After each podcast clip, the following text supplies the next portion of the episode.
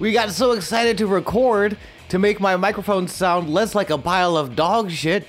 Well, we were just getting ready with our beautiful notes for this week's Sweaty Time Pro Wrestling, episode 28. What's going on, James? How you doing? And you're Sean. And I'm Sean. And this is the podcast where me and James go through season 1 of Lucha Underground. Thank you, El Rey Network. Robert Rodriguez, you've done it again. Oh man, Desperado, Till Dusk Till Dawn, all Spy Kids related media. Every single one. Shark Boy and Lava Girl. He's got the look. Yeah. Oh yeah, I'm pretty sure. Absolutely. Yeah. That'd be wild if it looked so much like Spy Kids and it was just some other guy entirely. You want to know what? Spy Kids walk so Sin City could run. That is a true statement. And the cinephiles aren't ready to talk about it yet. But you know what? Here we are talking about it. So that's talk about it, James. Machete swiped so the faculty could be made 10 years prior. Something like that. Yeah, sure. I forgot. I was like, I don't know any of the, like, his horror movies post Machete. I think I need to go back to the faculty. Planet Terror is one, I think. Okay. Yeah.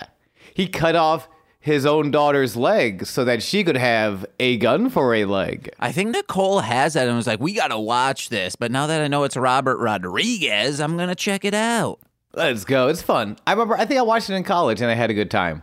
But back in college, I didn't know that I needed this hot lucha action in the middle of an abandoned temple in Boyle Heights, Los Angeles. Do you like how I swerved back to the talking points? Hated it. Oh, okay. We need to bloat this episode, Sean. I'm kidding. It's the opposite. I have a recording in an hour. All right. And I also just drank a bunch of coffee, so I'm fingers crossed you don't have to be here for like 15 minutes just vamping while I use the bathroom. Let's find out. Before we break it down, fun episode. Oh, yeah. Very story-heavy episode. A lot of backstage stuff. All of them, I think, yeah, because there were only three matches or four matches tonight. Really short matches. Except for the last one, which blew it out of the water. I mean, it's still a short match for a championship match. Think of if you were to be watching WrestleMania and you're like, whoa, this is a championship match. Everything's been leading up to this. Ho-ho, 35 minutes. But you're also, well, actually, I don't think WWE ever really goes for 35 minutes. There was a tables, ladders, chair match between John Cena and CM Punk, or it was John Cena and Randy Orton match from like 2009, 2010. That was so long. And I was just with my friend Cord being like, why is this still going? Everyone has used their finishing move possibly 3 times each. Yeah, man, I always look in my mirror every day and say, you make sure you don't let people know how much you love Okada and Omega going for an hour at the Tokyo Dome. Ugh. I love it. But it's stylistically. Okay. Also, there is a difference between like television and pay-per-views, I guess, too. Yeah. Where there is an era of finality to a pay-per-view. We still got a couple episodes before the season finale. So this being like, and also the trios division, it's weird. Because the trios division is not as high-end, as luxurious, maybe, as the singles division is right now. Mm-hmm. Like, there are some comedy goof-em-ups with this here odd thruple. But we'll get to them. But to get to them, we gotta start at the desk. With Matt Stryker's new hand sign, he tries out a little L and a U with his fingers. He shrugs. He's like, oh, I guess that's not it yet. And then Vampiro is in a good mood tonight. Hell yeah! That one bricked, and I'm sorry. Oh, yeah, it's fine. Can you give me a good hell yeah? Oh, hell yeah! He was so angry to be accused of being in a good mood. Yeah, he was so well prepared and just, again, the little brother energy. Whenever Matt Stryker is talking, he does not know what to do with himself, so he just mimes what is going on. and Vampiro is a goddamn professional broadcaster who is welcome here anytime he wants, because as soon, like if he's about to talk, but then here's Matt Stryker start talking, he immediately shuts up. He knows not to talk over other people, and I was like, yes, yeah, Vampiro. Yeah, I want you to finish that. Shut all right. the fuck up. I knew you were going to do that bit. What? Yes. Huh? No way. Vampiro is absolutely welcome here. Also, something I found out since the last time we recorded is, so there are essentially two versions of every episode of Lucha Underground. An English version and a Spanish version. Whoa! And not just like we dub, some people get dubbed over. We'll see later, El Dragon Azteca very much was just dubbed over. Oh, yeah. But for the most part, it's all, like all the backstage scenes, they film twice in Spanish and English. Whoa! All of the commentary is done twice. And guess who's on both? Is it Vampiro? It's motherfucking Vampiro, baby. So yeah. Who's Vampiro's commentary partner? It was, oh my gosh, and I knew this. It was an ex-WWE, Hugo Savinovich, I think. Okay. Who used to do Spanish commentary for WWE. But yeah, so Vampiro is not, like, for Vampiro to have this, like, just high energy, angry, to be this in a good mood, energy, and carried over for two records that's kind of crazy. That's so impressive to me. Vampiro, you are absolutely welcome on this channel anytime. You're doing the Lord's work. And he's shouting out Robert Trujillo again, which is very important to me. And credits Metallica. Howard Kramer on Drop Date Duel. It was Metallica versus some other thrash metal band, and kept like not making a joke out of it. Just kept saying Metallica as if he had never heard it pronounced out loud, but was so funny because he wasn't saying it like it's a joke, just saying it as if that's the name of the band. I got confused because there is a wrestler whose name is Metalik, and that's not what you said, but it was very close, and I was... Anyway, we have a match tonight. And Vampiro has King Donkey Kong energy because he starts, like, going... pounding his chest. He's in such a good mood. Like, that's what I love about Vampiro, is that when he is in a good mood, he's angry with how good of a mood he's in. He's not angry and in a bad mood. He's angry because of how just joyous he is. Imagine this. If Vampiro were on this show, Sean would be so bombarded with the same energy from Vampiro and I, just constantly coming at him. It would be menacing if Vampiro ever guested on a Pissmas. I think he would. Oh, it would be unlistenable in the most exciting way possible. I mean, for Pissmas, I am the most reserved. Like, I sit back because there are so many people, and I don't want to talk over people. So just imagining a world where, like, Vampiro, if it was just Vampiro, myself, Nicole, and you, possibly. But once we start getting into, like, the 5 or 6 guest Pissmas episodes, then I'm like, I don't want to talk.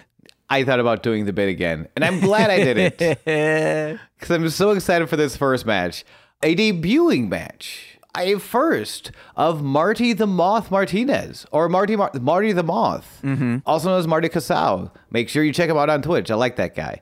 Marty, already in the ring, inhaling ring announcer Melissa Santos's perfume while flapping his meaty moth arms. This is a creepy little man. Yeah, you can't be an interloper here, unwelcomed, and be a creep just sucking in the air of someone's hair in front of you. Well, kind of rubbing your dick on her butt. Yeah, sniffing her hair, really grinding on that ass, and flapping his... And the thing is, at least those are two, like, I've seen people do that. I know that to be a form of human behavior, But to add in the flapping of the arms, this is a silly, creepy little man. Okay, Sean, I thought you were going to say, and like I've seen moths do all that stuff, and I was like, okay, I can, the flapping, yes. The sniffing hair, possibly, like they get into, you know, people's stuff, but the rubbing of on the butts, but then I could tell a story where I was working at a construction site. And we were in the basement. This would have been like the drywall is up and everything else is starting to be placed in. I was installing an industrial-sized trash chute with my father. He says, hey, go upstairs and like weasel down. Yeah, I know the terms. Weasel down this cable, this crank cable to like go up. I'm like, awesome. And like my back feels like heavy, but I don't know what it is. We were in the basement. So like I come back down and like I'm looking at something else. And my dad goes, James, there is a giant moth on your back. And I am freaked out of moths.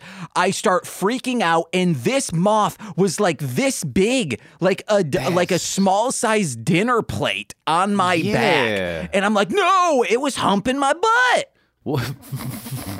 It was Marty the Moth. I know, he polymorphed. Yeah, just like how he got into Lucha Underground. He was a super fan that hung outside the building, then interfered in a triple threat match, and decided to break into the business. Yeah. And your dad is Dario Cueto, who booked him to hump your back.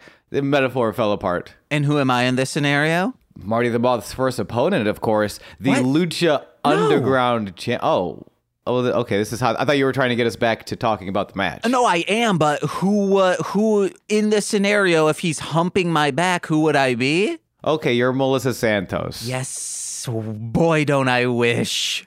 And his opponent tonight, the Lucha Underground champion, Prince Puma, of course, with the only thing Vampiro does not like about him, Conan in the corner. Mm-hmm. I like this as a first match as a sort of, hey, welcome to the temple. Here's the fucking champion.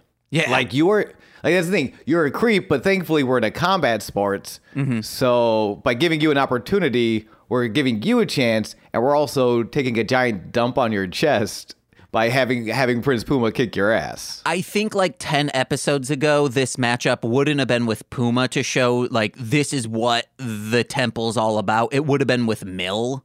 It would have been with Mil. Yeah, 10 weeks ago, because I was going to say Cage, but Cage doesn't come in until I think that's week 5 or so. So yeah, Mil would have been a good one. Yeah. But they're also setting this guy up in a way. Well, we'll get into the match a little bit. Conan immediately tells Puma, this guy's a joke. Treat him like a joke. But Puma's Puma. He offers the handshake. Mm-hmm. But hey, Sean, that's reviews of our podcast. Hey, wait, what was? Oh. We are a joke, so treat us like a joke. Treat these guys like jokes, yeah. Hey, that's reviews on what the girls at the Bunny Ranch say about me every time I come through. Is the Bunny Ranch still a thing? The Bunny Ranch absolutely is not a thing anymore. Oh. All right. Anyway, you're just hanging out with Anna Faris. Yeah, pretty much. Puma offers the handshake, but moths have got a hug. So he just brings him in real tight. The temple faithful start chanting, kiss him, kiss him, kiss him. Mm-hmm. I start chanting, kiss him, kiss him. But instead, Marty's like, you know what? Let's get a camera. How often am I going to get a shot to get this a photo op with the champion like this? So he's like signaling a camera, give me a camera. And while Puma's confused, befuddled, baffled, lariat. Marty the Moth is not just a creepy little guy. He's a creepy little cheatier guy. He's using Puma's sweetness against him. Good. It will wise Puma up to the snakes in the temple, mainly Conan. Yeah, guys, this is the episode I finally heed the words of my mentor, Vampiro. Conan spends the entire match just kind of screaming at Puma, like really barking orders at Puma. But Puma never really listens. There's a lot of like, stop. Why are you getting hit? Stop getting hit. And they call it out on commentary. There's a sort of a difference in like where Puma's not so much listening to Conan as he's listening to the fans, to the people. I have written down Puma is a gladiator in the sense that, like that game Gladiator Begins, I think is what it's called, that I played on stream. You have to play as a gladiator going through all these gladiator matches. If you go in and just, you could, if you're strong enough, destroy someone in 5 seconds, you're not going to get all the money that is up for grabs because the audience needs to be entertained. They don't want to see a 5-second squash match and decapitate someone's head. No, they want to see it evolve. They want to see the story, and Puma provides that. Yeah, Puma hits his Blue Thunder Bomb. Conan's like, cover him. And there's a very sweet moment of Puma kind of looking past Conan to the audience, being like, but I could do a flip. And Conan's just like, no, cover him. But I could do a flip. And so he gets on the top turnbuckle, big 630 splash, finishes the Moth at 3 minutes, 50 seconds. We should say the Moth does have that hard-hitting strong style from Japan. Do they say that? No, I said we should say that. Why should we say that? Because he's hitting real hard. He's hitting pretty hard. I mean, everyone is weird. I think most of the matches tonight are just like, it's so funny because that strong style, so much of it's like attributed to Japan, but I think a lot of it's just not the WWE style. Like we in this country, and specifically those of us that grew up with WWE being our only company, are so used to that style that we don't realize we're the weird ones. Mm-hmm. That's the thing. We don't realize that our like slowed down, maybe softened for TV style is actually the different style. Yeah. And then most other places are just like, nah, like make it look good. It's like your grandfather finding out queer people exist. Ew. That's actually a perfect metaphor. Yeah. Also, we hinted last episode that I would come and kind of like detail and figure out why Vampiro and Conan have beef. However, it is a goddamn storybook. So we will be doing a bonus episode on this feed sometime in the future once I have just all of it plotted out because there's so much stuff. This is one detail that I will say.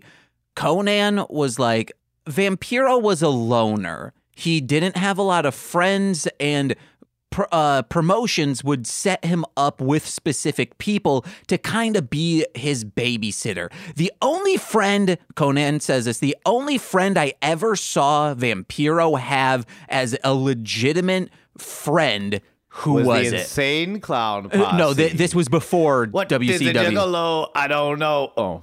So who was it, Sean? You know this person. I know. Shaggy Two Dope and Violent J of the Insane. Think back. My axe is my homie. It was a wrestler you always mentioned, and it was a wrestler who came up in a Vampiro thing that we watched. Oh, yo, it's not. Is it Black Magic Norman Smiley? Yeah, he said the only friend Vampiro ever seen having was Norman Smiley, which makes sense. That's why he was in that movie. Norman Smiley is he's the only friend I need if I was a wrestler in Mexico during the late 80s, early 90s. God, I would love to go back in time and I wish we could live during that time. I wish I could have been Vampiro's second friend, but it's really just so I could get closer to Norman Smiley. Vampiro, I'm sorry. I just really love Norman. He's awesome. He's the Wiggle, man. That's so cool. Vampiro, I wish I could be your friend so I could shit talk Conan too. Yeah, and maybe but Conan's going to be busy shit-talking Hernandez, who appears at the top of the ramp after the match. Hernandez, of course, the number one contender, formerly Conan's boy, but now Conan realized is just a bitch. And Conan calls Hernandez out right now. Crowd get real into it. They shout Cuero. Conan shouts Orale, and Hernandez walks away. So, you know, they're still mad at each other. Oh, you missed a quote that I was like, this is very good. Conan says, you make lambs look dangerous. I mean, Conan, Conan is a great talker. Like, it's so funny. He, I'm very glad they put him with Puma. The first couple weeks, it's so weird because Conan is such like... I mean, Conan was in the NWO Black and Red, the Wolf Pack, which was Kevin Nash, Sting, Luger. Like, when NWO got kind of too Hogan'd, this is a very anti-Hogan take on the NWO. All you Hoganites out there, I don't apologize, but I get why you'd be mad at me. When it got a little, and Hogan is always a little cheesy, a little corny. Kevin Nash sort of broke off into the Black and Red with Conan and the other names I mentioned. And that was like, that became the merch seller real quick. That very quickly became the cool NWO. And Conan, like, ever since has been riding that wave of like even when he's a babyface, still being kind of a badass, with 3 Live Crew, with Filthy Animals, like him being this kind of like fuck you, I do what I want, grab rolling lariat, grab my nuts, versus Puma, who is just white meat, very like babyface, like super like Clark Kent, drinks the whole milk, believes in Santa Claus still style babyface. They definitely contrast, but it's really nice. Yeah. I will also say in my research, I saw what is credited, at least in WCW, as Vampiro and Conan's first match, and it is intense. Oh, in WCW? Yeah. Do you remember what year it was? No. All right. I want to say... I mean, I want to be surprised. Vampiro... Especially, I don't know enough about Vampiro, but like learning that part that he was always kind of a loner. Those are the people that usually have that chip on the shoulder to prove. And getting on television is such a I'm going to kick the shit out of you. I want to get booked. Even if I don't get booked here, at least I have a television match that other places can look at and be like, yeah, this guy looks awesome. Yeah, it was real good. Yeah. And I re-listened to the song he's on with Insane Clown Posse and Twisted and Blaze Your Dead Homie. I need to send you that because it, like, he's the intro. It's baffling. Did we not listen to? That's one of the Lotus. Nope. Really? Because it was on Freak Show, one of Twisted's solo albums. Oh, yeah, you absolutely have to send me that. And we have to get to this Vampiro sit-down interview with Johnny Mundo. Oh, real quick. Yes. This Hernandez interaction made me think Conan is playing Puma, but we'll talk more about that if it ever comes up. Yeah, I'll say this. I haven't seen anything specifically give it away now, but based on Conan and what I know about Conan, I assume Conan will betray Puma. Oh, yeah. I just feel that in my bones. Also, lambs have a strong neck. They can ram you, so maybe calm down. They are dangerous. Yeah. I mean, ba lamb you. All lambs be true. I was going to say all lambs are dangerous. All animals are dangerous when they're wild, guys. Yeah. The most dangerous animal when wild? Man. Uh-huh. And Johnny Mundo's. Ooh. Who attacked Alberto? A quick little reminder. Oh, actually, we'll get into it in the interview. Vampiro has a sit down with Johnny. The office windows now all boarded up after Johnny smashed Alberto's face through it last week. In Alberto's no disqualification #1 contendership match, Vampiro wants to know why. Johnny Mundo lets him know he came down here to prove that he's the best in the world, and he has. Therefore, no one else is as good as me. Vampiro's like, but the window, Alberto's and windows are expensive. Answer the question. And Mundo continues kind of dodge. He goes, well, I've known Alberto a long time. I had to make a statement. That was a statement. But he's very cool. He's very laid back. He's very calculated. And Vampiro, I am saying this not to just trash on you, but just as a criticism. You can calm down a little bit. Vampiro gets it's weird. He's projecting a lot on a Johnny in this interview. I don't know if you noticed it. Because he goes he puts down the paper. He's like, all right, now don't swing at me. Now, please calm down, guy who has really exhibited no signs of anger. A guy who has been calm, collected, controlled this entire interview. please don't be angry with, like, he keeps like imprinting this anger onto Johnny, which is a very old school way of turning babyface to heel. Of like, oh, he's so angry, he just couldn't do it anymore. Mm-hmm. It's like, yeah, like I feel like there was some old schoolness back there of like, and you really need to fire up in this interview. And Johnny, I don't think he needs to be an angry bad guy. No, like I think what he's doing here of being like, well, no, I think I'm better than everyone. Like sort of, I'm above it all. Really like snob. And snobs aren't, when I think of a snob, I don't usually think of an angry, scary, bad guy. Yeah. I think it's less about being scared of him. It's more about like, I kind of want to see him get his face punched in. Yeah. Because he's just so smarky. And it's like, but it's like, it's so odd for Vampiro to just be like, oh no, please don't hit. Oh no, Johnny, don't do it. Johnny, don't do it. And Johnny's just like sitting there casually sipping tea. It's weird. Okay, so we had a slightly different upbringing in the sense of our schooling. You went to Catholic school? I did. I went to public school. So I got none of what you are saying from Vampiro. He is acting, and I don't know if you got in trouble and were sent to the principal's office like once a week usually, correct? No? No, I was a pretty good kid. Okay, well, I was not, especially like into up through middle school. Vampiro is talking exactly like an assistant principal or vice principal of an like intermediate to middle school, because I'm like, holy shit, he's talking like, hey, you want to know what? You're not telling me what you are really thinking. Like, I just need to know why. You're saying the how, but not the why.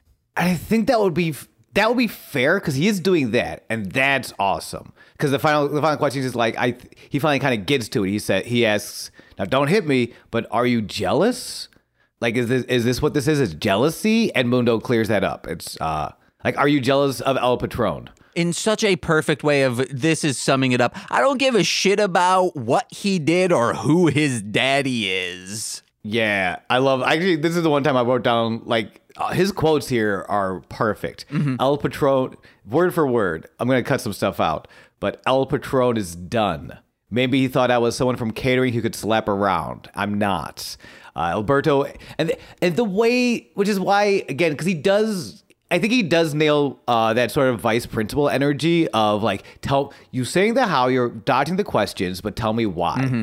But he does, he is projecting this anger that's not there, which is just, that's distracting. Like that is happening. I would ask you to go back and double check that because he is like really pushing for, please don't hit me. And he's like, not. Okay. He's so like, he's really not bringing that. Yeah. Like he's making it feel like Johnny's acting out of a place of impulsiveness where that's not the energy I'm getting from this interview and Johnny's character at all right now. That's also what assistant vice principals would do. It's also not a vice principal. Like I'm not using those words interchangeable with assistant and vice principal. I'm specifically talking about assistant vice principals. Mm-hmm. Someone who's so low enough on the pecking order that their job is to interact with students. Yeah. But like, the thing that like gets me like, yeah, it's not that he's jealous of Alberto. He's done with Alberto. The way Johnny sort of serves this backhanded compliment. Alberto is a naturally gifted second generation luchador. They're kind words, but you pick it apart. He didn't have to work hard to get good. He didn't have to work hard for his opportunities. Like that, like is that it's like, and that's why it's like, yeah, that's why he's not an angry, like sort of force to be reckoned with. He's very cunning. He's manipulating. Yeah. And I love that. I love how it ends. Oh my gosh. Yeah. It's, he just lets him know Johnny Mundo is the biggest star in Lucha Underground. This is my world. Cut to the close up. But you already knew that. Wink, chimes in the background. It's like a Looney Tunes wink, guys. He has huge character developments for the supernatural in this temple. Johnny A has a catchphrase now, but you already knew that. And he has post-production superpowers. Like I don't know what a wink with chimes mean in the grand scheme of superpowers, but Johnny has a new superpower, and I'm terrified to find out. Mm-hmm. Yeah, I think it's interesting. We do have different takes on it. I think I like what Johnny's doing. I don't know if Vampiro totally got it, but we'll see how it plays out, and we'll see what The Office want to do with him. Speaking of The Office, Dario Cueto's in The Office with the crew. He's not. Yeah, he is. No, he's not. On NBC's The Office? We're doing this bit again? Yahoo! I thought I sandbagged it strongly last week. Dario Cueto is hanging out with Stanley and Michael and the crew, who listen to Dario describe an ancient ritual sacrifice. Dario demands a sacrifice to be made in the main event tonight, the ladder trio's title match against the Odd Thruple. And if they do not, even the gods will be angered, and Dario knows someone who has no problem sacrificing the crew. He was very much sounding like a cult leader, because the direct quote was, "You won't anger just me, but the gods too." Yeah. It's funny because I think, unlike most cult leaders, Dario does have some powerful magic behind him. Yeah. Like, it's not just a multi-level marketing scheme.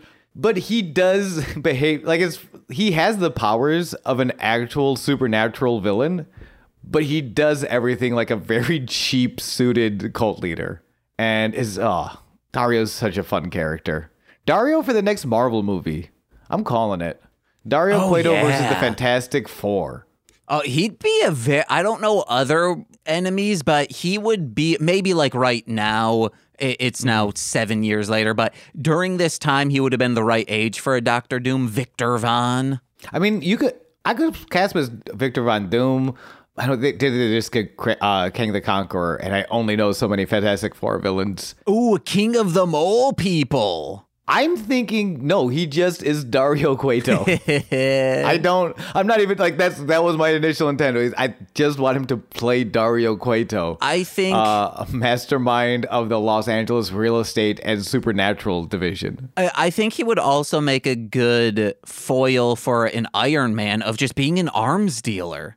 Yeah, I think he also might be doing. What if he would be great in Lords of War, the sequel to Lord of War, the Nick Cage movie coming out in a few years. Yeah, or Lords of Dogtown, the story of some of the first three skateboarders in this country to really blow it up big. What if he could be a villain in so many movies? I gotta see what else this man is in. Yeah, I'm curious. I think. Because now he's with MLW, Major League Wrestling, playing a very similar version of this character. Okay. Yeah, I don't know what he's done outside of wrestling. While you set that up, I guess I'll start setting up our next match. It's the rematch from last week, Delavar Daivari versus Tejano. Oh! Of course, Daivari in his gold lame pants, his glass of thinned gravy in hand. I, again, cannot put over how much I love this version of Daivari. Of just a very rich, well-to-do trust fund kid who got lightly bumped at a wrestling show, and it pissed him off so much he decided to become a wrestler. And he's picking a fight with the former AAA mega champion, freaking Tejano. He's either the bravest man in the world, this Daivari, or the most foolish. But he's here, and he makes sure to hand his drink off screen before Tejano storms into the ring. Daivari immediately powders out, lets Tejano chase him around the ring, and then catches the jump right at the bell. And that's really the story of the match. It's a lot of Daivari actually on top, just sort of like taking rest holds and like really, really slowing things down and frustrating Tejano, who just wants to kick this dude's ass. I gotta watch The Gingerweed Man. It's a full moon feature. Okay, it's a short. This dude is in Captain America Civil War. Is he really? As he plays Vision. Oh, in Civil War Reenactors. Okay, it's a Tony Hale and Adam Pally short from 2016. That's still like, this dude's like, he's awesome. In Curb. That's more impressive. Okay. I mean, I'm not surprised. He's very good. I think he's a comedic. He's good. I think this dude's a comedic actor who He's in documentary now? Yeah, this man might... Is he like UCB and shit? Mike and Molly? I mean, I wouldn't be... Especially in... There's a real good chance he was like a dramatically trained, got older, got some UCB training because improv is great actor training. Mm-hmm. And then maybe just got cast a lot in comedies. He's in Jack and Jill. Yeah, I wonder. Because like, here's the thing. He's like...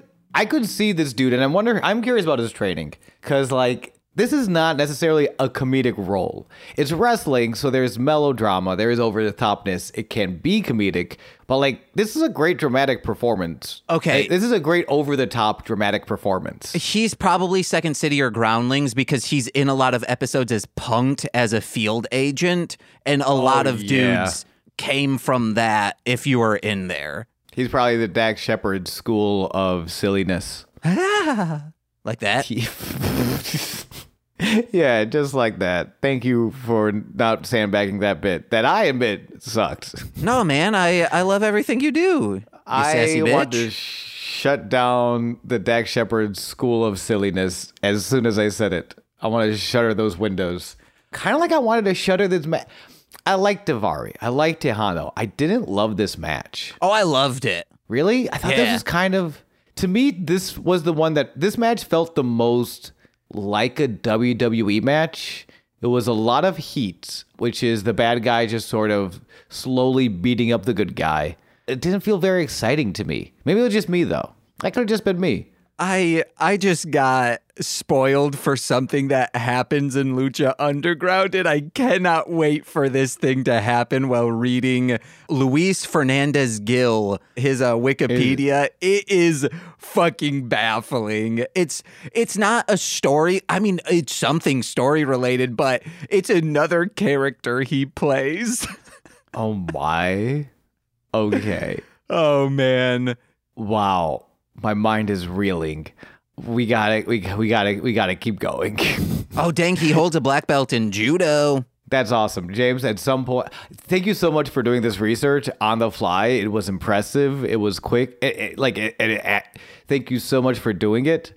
I'm going to need you to put it down. Put the phone down, even though it's an iPod Touch, because I don't like having a smartphone. Guys, who else can make sippin' thin gravy so sexy? Oh, my God. Daivari is so cute and hot. I love him. I was in his backyard this past week. Wait, when? How? Well, I mean, he's billed in this from Los Angeles, but he's from the land of 10,000 lakes. Ah, with the butter. No, with the Prince and Harmar superstars of the world. I cannot believe you found a second reference. Well, I could have said like the Rhyme Sayers and then just listed atmosphere, slug, idea and abilities and just kept going down the like rappers I know from Minneapolis, St. Paul area. Sure, but we don't have that kind of time. So thank you for not. I love both these dudes, so I didn't care who won. I liked something Vampiro talking how like he likes Tejano because he grew up needing to kick someone's ass just to eat lunch. Yeah, and respect. Says offhandedly, Daivari, that sounds like a piece of wrist jewelry. He also has Stryker mentions Daivari staying in control. Vampiro mentions, most likely thanks to mommy and daddy's money. See, I don't like that stuff. You don't like it. You don't like control. I like the idea of comparing control in a wrestling match to control in the greater world. Oh yeah, okay, yeah. Like because that's also how does he have the kind of power to wrestle in.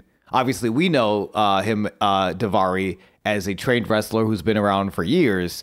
But in this story, he's just a rich kid. Yeah. Like, he's never wrestled a day in his life. The only reason he's here is because he has the control with mommy and daddy's money. Hey, when you do have money, you do have an upper hand because you're like, oh, I can just do whatever I want. I don't need to have a day job and train to be a professional wrestler. I can just train to be a professional wrestler. Pretty much. Yeah, I could just kind of follow. It's a lot easier to have hobbies when you have money. Uh-huh. That's an unfortunate truth. But let's get to the end of this match. Well, the match doesn't really have much of an end. Tejano wins by disqualification when Big Rip no clips onto the apron and lariats Tejano dead at 3 minutes 53 seconds. 3 seconds shorter than the initial, which was supposed to be kind of a squash match than the first match. But Big Rick is now aligned with Daivari. Because he's got that money. Yeah, Daivari demands the ref count anyway, despite the disqualification. Big Rick shoves the referee down and forces this mockery of a 3 count.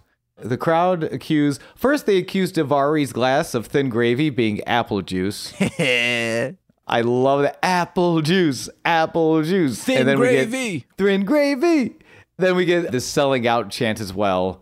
Daivari sips his thin gravy while Big Rick rubs his thumb and index finger together because fuck yeah, he's sold out. That money. I hated the DQ of this, but I loved the pin because Daivari just is like lounged out on Tejano, unconscious. And it's just it's so good. It makes sense them putting this in the middle because it's not a great match. It, pushes things forward. It brings Big Rick into the equation, which I think is great for Daivari to have a heavy, to have a sort of heater like Big Rick. And it makes sense. And it was nice that they really didn't have to address it because we knew from last week and we knew everything Big Rick has been about that, yeah, he would agree to work with Daivari for money. Like that's been set up so clearly in his character thus farly, cousin to Chris, that we didn't need a big long explanation. Like that felt nice, that felt good. It's just hard to have both of these sub 4 minute matches. Like it's weird. Like there are episodes where they will do this, where there's just not a lot of wrestling and there's a lot of story. Yeah. I guess I kind of wish they'd split it up a little bit. Maybe this wasn't the episode that Marty debuts, or even they have like a 5 minute, but like a banger, just exhibition. And then they have this second match. And then before they get into this third match, like the main event is phenomenal. Ooh! But it's weird that there's just these two, I don't want to say stinkers. They're just not designed to do great. Yeah. Well, you said Big Rick was a heater. I used to be a heater. Did you know that? I used to stand at the corner and go, and then single mothers would drape their clothes over you to dry when the actual dryer was busted. I'd eat a whole bunch of pasta before bed, and then my spouse, either Nicole or previous, would say, yeah, man, you radiate heat. And then I say, oh, I don't know why. I guess that's just my body. No, James, it's because you would eat pasta, just so much pasta or pizza right before bed. Because I stopped doing that. And guess what? I'm cool during the night. Hell yeah, baby. And for the summer. Hey, you're cool to me all the time. I'm cool spot. Ah, yeah. There is a very nice sort of Kids in the Hall, Mr. Show style cut, where after the match, we kind of like swoop into Dario's office. He moves from his peaky little blinders where he watches the wrestling to sit down so that he may better clench his fists. Mr. Show was very revolutionary from transitioning from scene to scene in cool ways. I think it was an old comedy, Bang Bang, they were talking about that because Scott Aukerman wrote for the show. And... people would be like, yeah, man, it's so cool, this and that. And like, how did you do that? And they're like, well, either we immediately knew a good way to transition from scene to scene, or we would just do the cop out and it was someone watching something on TV. And then after them saying that, whoever asked about it was like, oh, yeah, that is how you guys did a lot of those. It's one of the few times where the question of like, how did you guys do that is very disappointing. Uh-huh. Actually, there's another time of, I've always liked this, it's from the Mick Foley's first book, Have a Nice Day, where he talks about like growing up and being a huge Terry Funk fan. Terry Funk from the golden days of the territory, Texas, a lot of Southern NWA stuff, huge Japanese star, one of the big gaijins in Japan for many years for many companies. Hey, Sean, real quick, do you think I'd make a good gaijin? Here's the problem. You're actually very likable. Sean, people love you, and gaijins are villains. Yeah, okay. I'm sorry. So I think the answer is actually no. All right. Well, listeners will remember that I've asked Sean this so many times whenever we bring up Gaijin, and every single time Sean forgets that this is a bit. What are we doing? Oh, no. All right, Terry Funk. So Cactus talks about how he finally gets this first match with Terry, and he's so excited. The thing he's most excited about is to learn how Terry does this beautiful punch, just punch to the face. It looks amazing every time. How does he do it so well every time? And he's in the corner. Terry comes in. He winds up. He just punches him in the head as hard as he can. I was like, the only way this story can end is it's just a real punch, right? Yeah, it's just one of those times where it's like a sweet moment, and they very quickly became like very good friends. But part of that is that kill your idols moment of like, oh yeah, I guess you do cut to the TV a lot of the times. Oh, is Terry Funk who trained Steven Seagal for stage fighting? Not for stage fighting. He trained Steven Seagal for pooping his pants. Ooh. Yeah. Fuck Steven Seagal. We haven't said it enough yet. Fuck Steven Seagal. Because one, he is a chud of a man, but also on set. Why does his punches look so real? Because he's literally punching stuntmen. Yeah, he's terrible to work with. And he's a terrible person, and he's terrible to work with. And people will be like, well, then why do stunt people work with him? He works almost exclusively, at least from the last I heard, in not America. So these are probably people who need the work, don't know what they remember Steven Seagal as an 80s and 90s action star. We get to work with him. He's just punching me straight in the sternum. Yeah, and why did he get to work with all those people in the 80s and 90s? Mob connections. Oh, really? Yeah. Oh, hell yeah. Yeah, Steven Seagal has always sucked. I'm sorry, Under Siege fans. But back to Dario, who is sitting at his desk, clenching his fists, maybe getting a handy from a mysterious set of hands? No, it's a ruse! The hands were Katrina's, and they were reaching for the key around his neck. Dang it, I thought you were going to say it's a rouge, and I'd say that big-tittied bat from Sonic, yes, please. Oh, man, that'd be if you could get a handy from any Sonic character, why is it rouge? It's not. Really? No, it'd probably be Sally Acorns or Amy. I think they're so cute. They're very cute. I still kind of want a handy from Rouge. No, you want a handy from, what's her name? The Metallica, like half robotic rabbit lady. I never read the comics. Her name is Bunny. Okay. But I don't really know the characters outside of like being able to recognize them. So I don't really know Bunny. I don't have an emotional connection to Bunny like I do Rouge the Bat, who I want to receive a handy from. This could also be from the cartoon show, but what I was implying is you want her robotic arm to jack you off. James, don't tell me from which anamorphic furry character I want to receive a hand job from. I know in my heart and my brain heart from which Sonic character I most wish to receive a handy from, and it's Tails Prower. Ooh! Katrina has appeared in the office. She's reaching for the key around his neck, and she's here to let Dario know that if it's a sacrifice he wants, a sacrifice he'll get. When Mil Muertes comes back, more powerful than ever.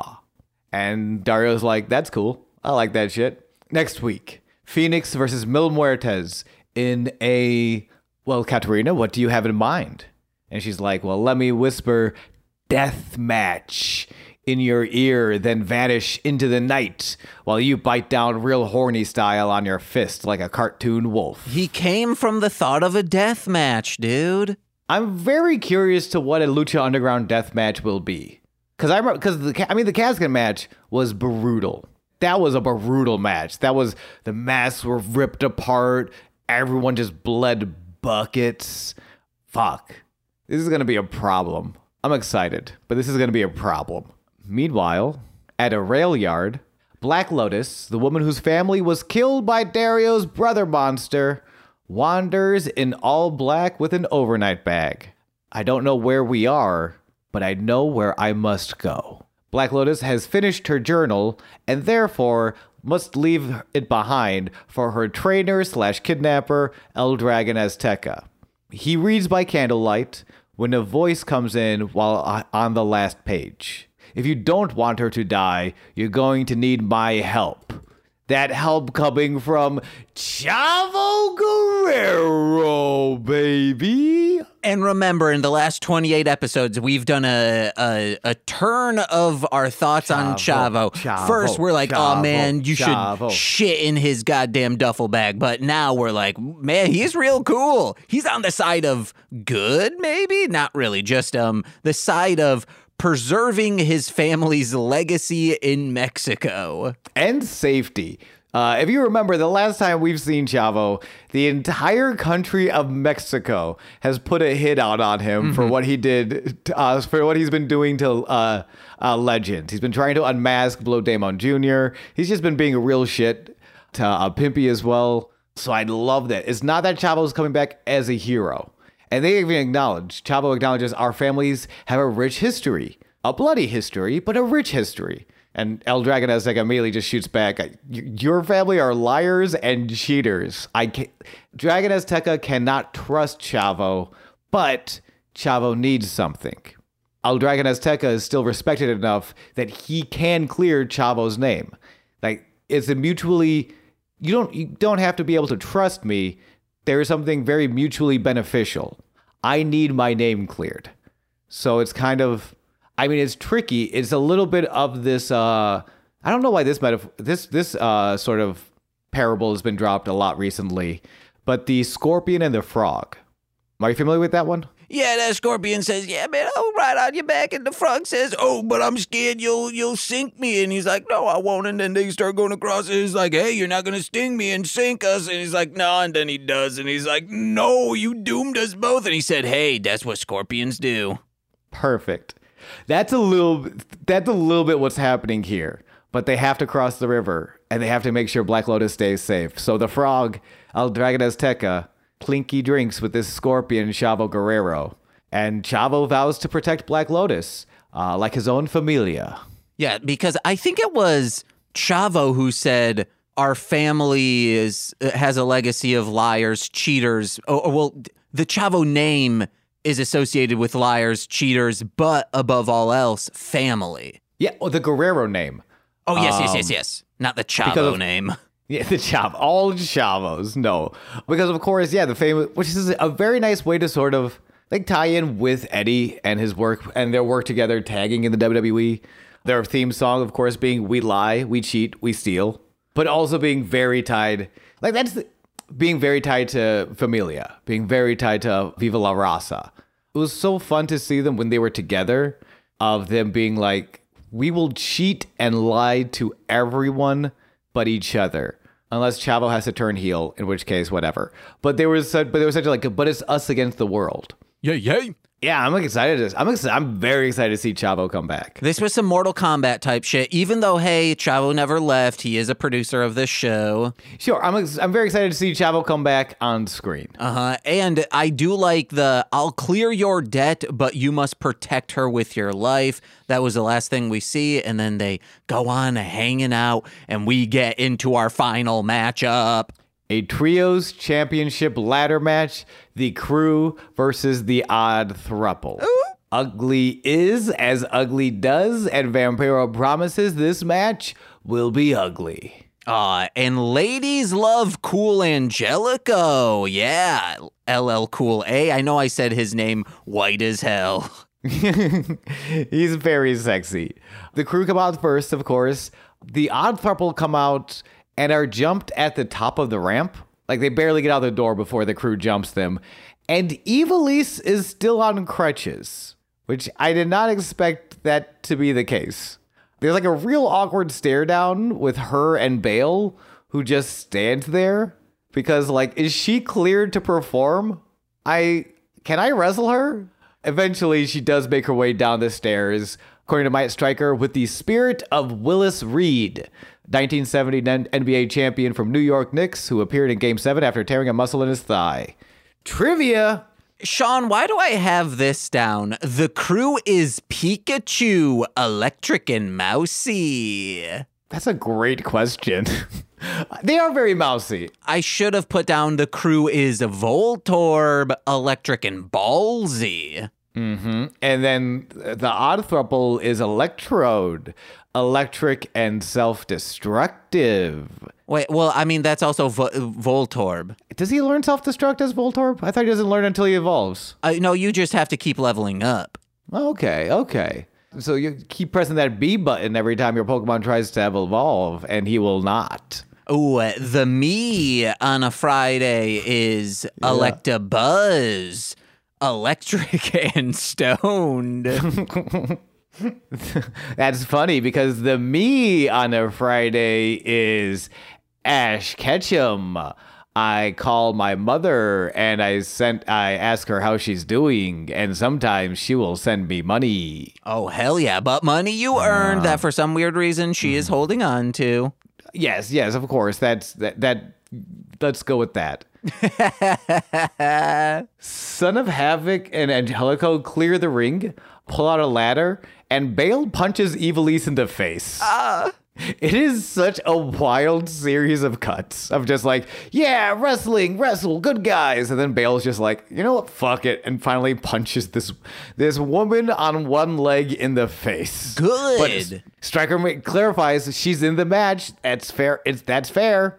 Someone has to punch Evilise in the face. Bale was just the first one brave enough to do it. I guess what would have been like the more respectable thing to do is just pull her crutches away.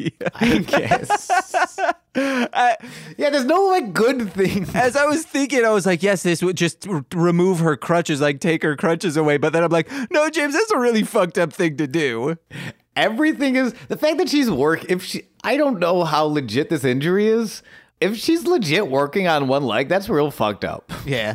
That's scary fucked up. I guess, like, if you were to be walking on the street and you saw someone with crutches and someone came up to them, what would be more fucked up? Them getting punched in the face or someone just grabbing their crutches and just ripping them away? That's so hard. I almost want to say the crutches because crutches are expensive. Yeah. Like, it depends how hard you're punching someone in the face, too. Like, if you're punching someone in the face to, like, break a jaw... That's real fucked up. I feel like punching them in the face, you're like, oh, they probably deserved this. There's some business going on here. But pulling away the crutches is being ableist and just kind of like shitting on someone's disability. Did I ever tell you about that time at my local lawn fete for my local church? Where there were three of us. We were probably like you were in high school. Can you go back? What is a lawn fete? So a lawn fete is like a very small carnival. Oh, okay, okay. Usually churches will put them on as fundraisers. So like, yeah, it would be like carnival, like, you know, small carnival games. There's like a little mini putt thing. Mostly it would be a series of games. Okay. And if you're a really nice place, maybe there's like a scrambler ride. Oh, I know. So we found a pair of crutches. I don't remember why, but we found a pair of crutches. And so we would just kind of like set up different spots in the lawn fete for my friend Justin to start crutching along, and then I would run up behind him, steal one of the crutches, like from under his leg, and he would catch himself and then chase me, waving the other crutch in the air, like full running on both feet. And this poor woman, we did that. We ran to the corner, and we don't have anywhere else to go, so we just come back to the lawn fete, and she's still there. We're like, I believed you. Uh-huh. I believed you. I have a story just like that, except I was a child. So my brother's sister and I, this is really fucked up. Even though, like, it seems like, hey, we're just like we're three kids during the summertime out in front of our house. We put like a bunch of, it might have been just fake blood from Halloween, and like made us look bruised up. It could have been ketchup as well, all over ourselves, and like mangled ourselves in our bike and just laid out front in front of a telephone pole. and waited for people to walk by to see how they'd react. And the first people to walk by were an older couple. And they're like, oh my God, we need to call an ambulance. And we immediately were like, oh no, we run out and we're like, no, we're just messing, we're okay. And it was a ruse. They were so upset. They're like, don't you do that. You could have gotten in trouble, this and that. And we're like, okay, sorry. And never did it again. Aww. It's so vivid in my mind of that instance. You know what I want to see? Unlike that, what I want to see happen again and again and again is that Helico rip that shirt off, climb the ladder, all the ladies go, oh yeah. This was my ladies love Cool and Helico. Yes, yes, yes. It's a lot of back and forth. Like, a lot of it's Son of Havoc and Angelico, because Evilise cannot work so much because she has one good leg. Why is she in this match? Havoc sets up the ladder. Castro and Cisco double stomp DDT combo onto Havoc. And Helico stops the crew from winning, pretty much, because, yeah, it's 2-on-3. Yeah. So he stops them from winning, but he's still getting double teamed. He gets thrown outside. Cisco bounces his head off of the boards that are boarding up the window from Dario's office. Then he rips off the boards and just starts whapping him with it. Why is Dario on the phone right now? He should be watching this. Always. He was on the phone last week, too, when Mundo threw Alberto through the window. I think he picks up the phone to pretend like he's busy when he knows the camera's on him. I like that you can hear him faintly say, yeah, can I call you back? And then hangs up the phone and then just sipping on his thin gravy, looking out saying, hell yeah. I think he's talking to like sponsors or someone else who's watching the show, because you could also hear him faintly say, why? What's going on? Oh, okay. Like, there's not just an absolute fucking bloodbath outside. And real quick, like, huh? Dario might be the like hottest man in Lucha Underground. Oh, that's hard because we just saw Angelico take his shirt off. I know, but except when he's Puma. Being a weasel, the way he carries himself. Maybe I just like this actor and we need to watch him in more stuff, but I enjoy this man. He's awesome. I do not blame you. I also enjoy this man. What I do not enjoy is Castro setting up these tables while Angelico gets beaten with window boards, is set up on the double. So there's two tables outside. Angelico gets put onto the table, and Cisco begins climbing a ladder that is set up on the outside. So it's a ladder, two tables, all outside of Dario's office. Angelico comes to just in time to realize where he is, kicks Castro off, tips the ladder that Cisco is on, and Cisco tumbles through the hole where a window used to be into Dario's office. Mwah. Chef's kiss. Eventually, so there's now, at this point, there are three tables set up. There is one table in the ring, which we sort of skimmed past, and then two tables on the outside, none of them broken. Eventually, we see Bale try to powerbomb Havoc through one of the tables. Havoc slips out, but then Cisco flies out of the office window, Suicida style. This match is insane. Oh, and this is like their second gear. Like, we're not even in the final act. Castro climbs, Havoc cuts him off. Havoc climbs, he gets thrown off the ladder, but lands on the rope and springboard moonsault Cisco on his way down. Eventually, Havoc sets up Cisco on the table. Bale tries to cut him off. Havoc kicks him off from the top rope to the outside, through the two tables.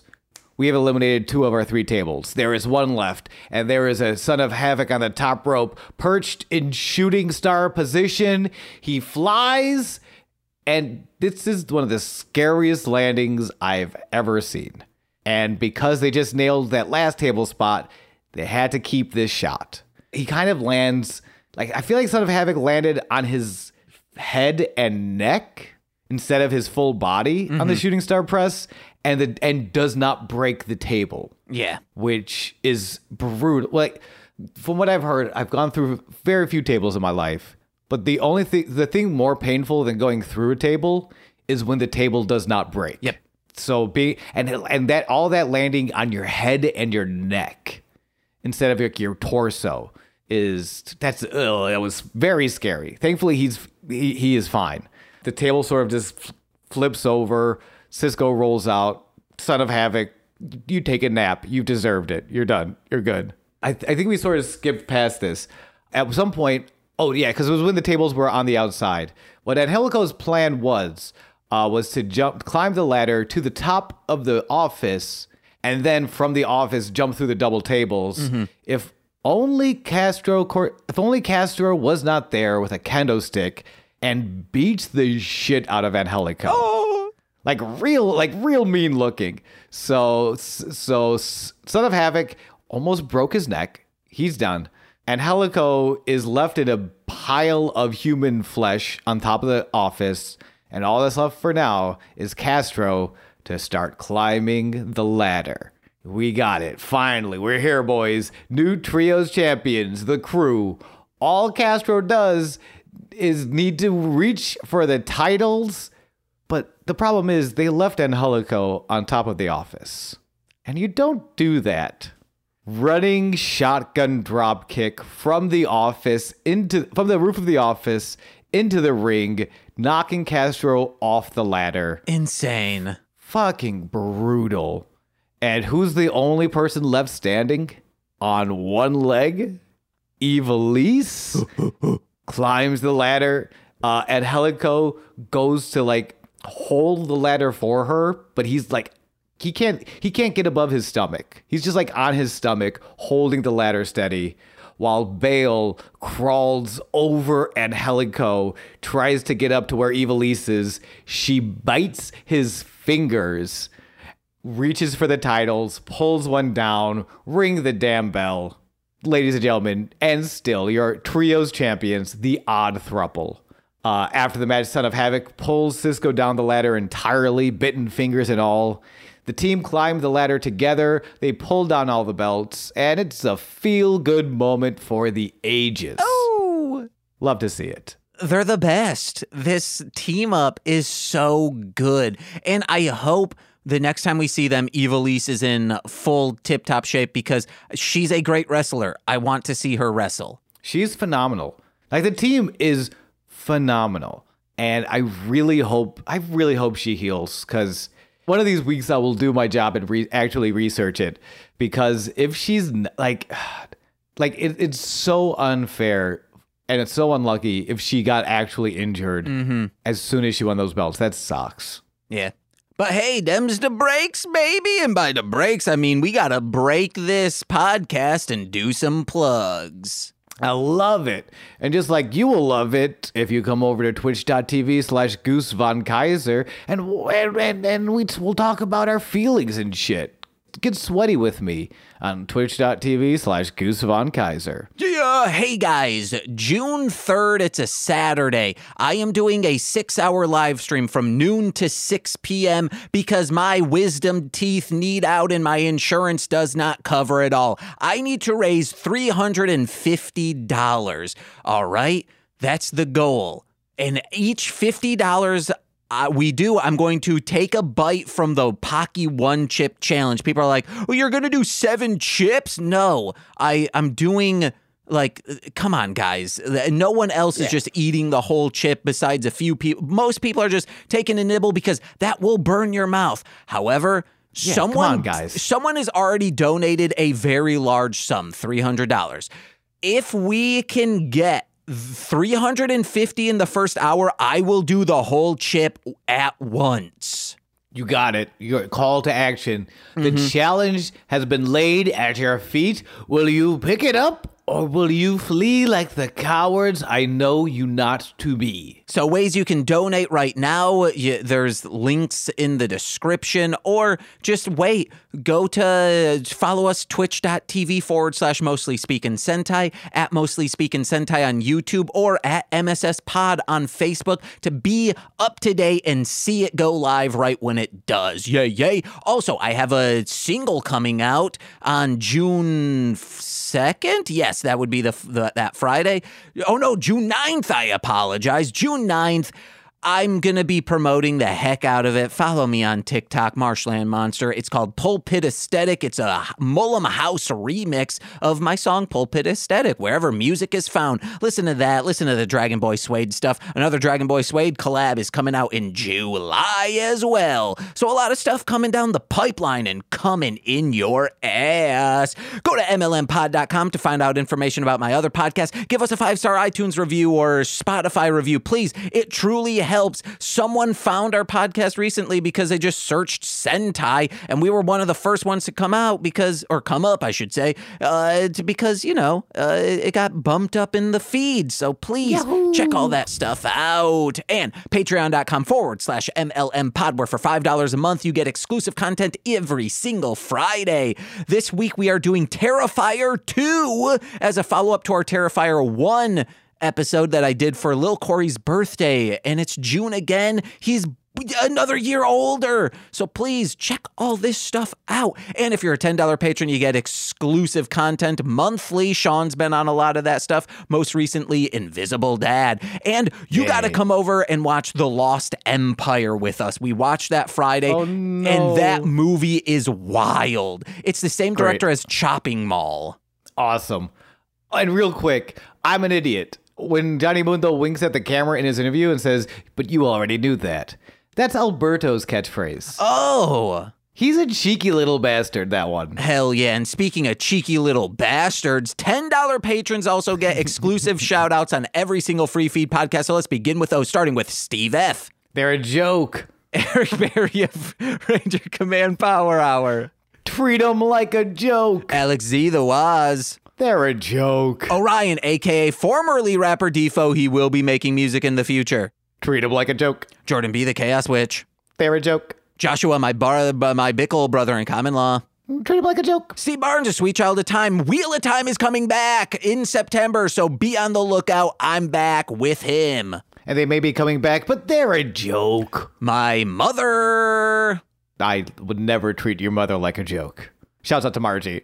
Lil Corey's BFF and roommate, former soon, Shane. They're a joke. That fed. Treat him like a joke. Twitch.tv/Corwinning. It's Corwin. They're a joke. And of the Rom Complex and Formulaic, and of Twitch.tv/R2Shelby2. It's R2Shelby2. Treat him like a joke. I've been James. And I've been Sean. See you guys. Bye. Bye. But you already knew that. That's what we should have said after we said our names. Ah, true. Dang it. Bye. Well.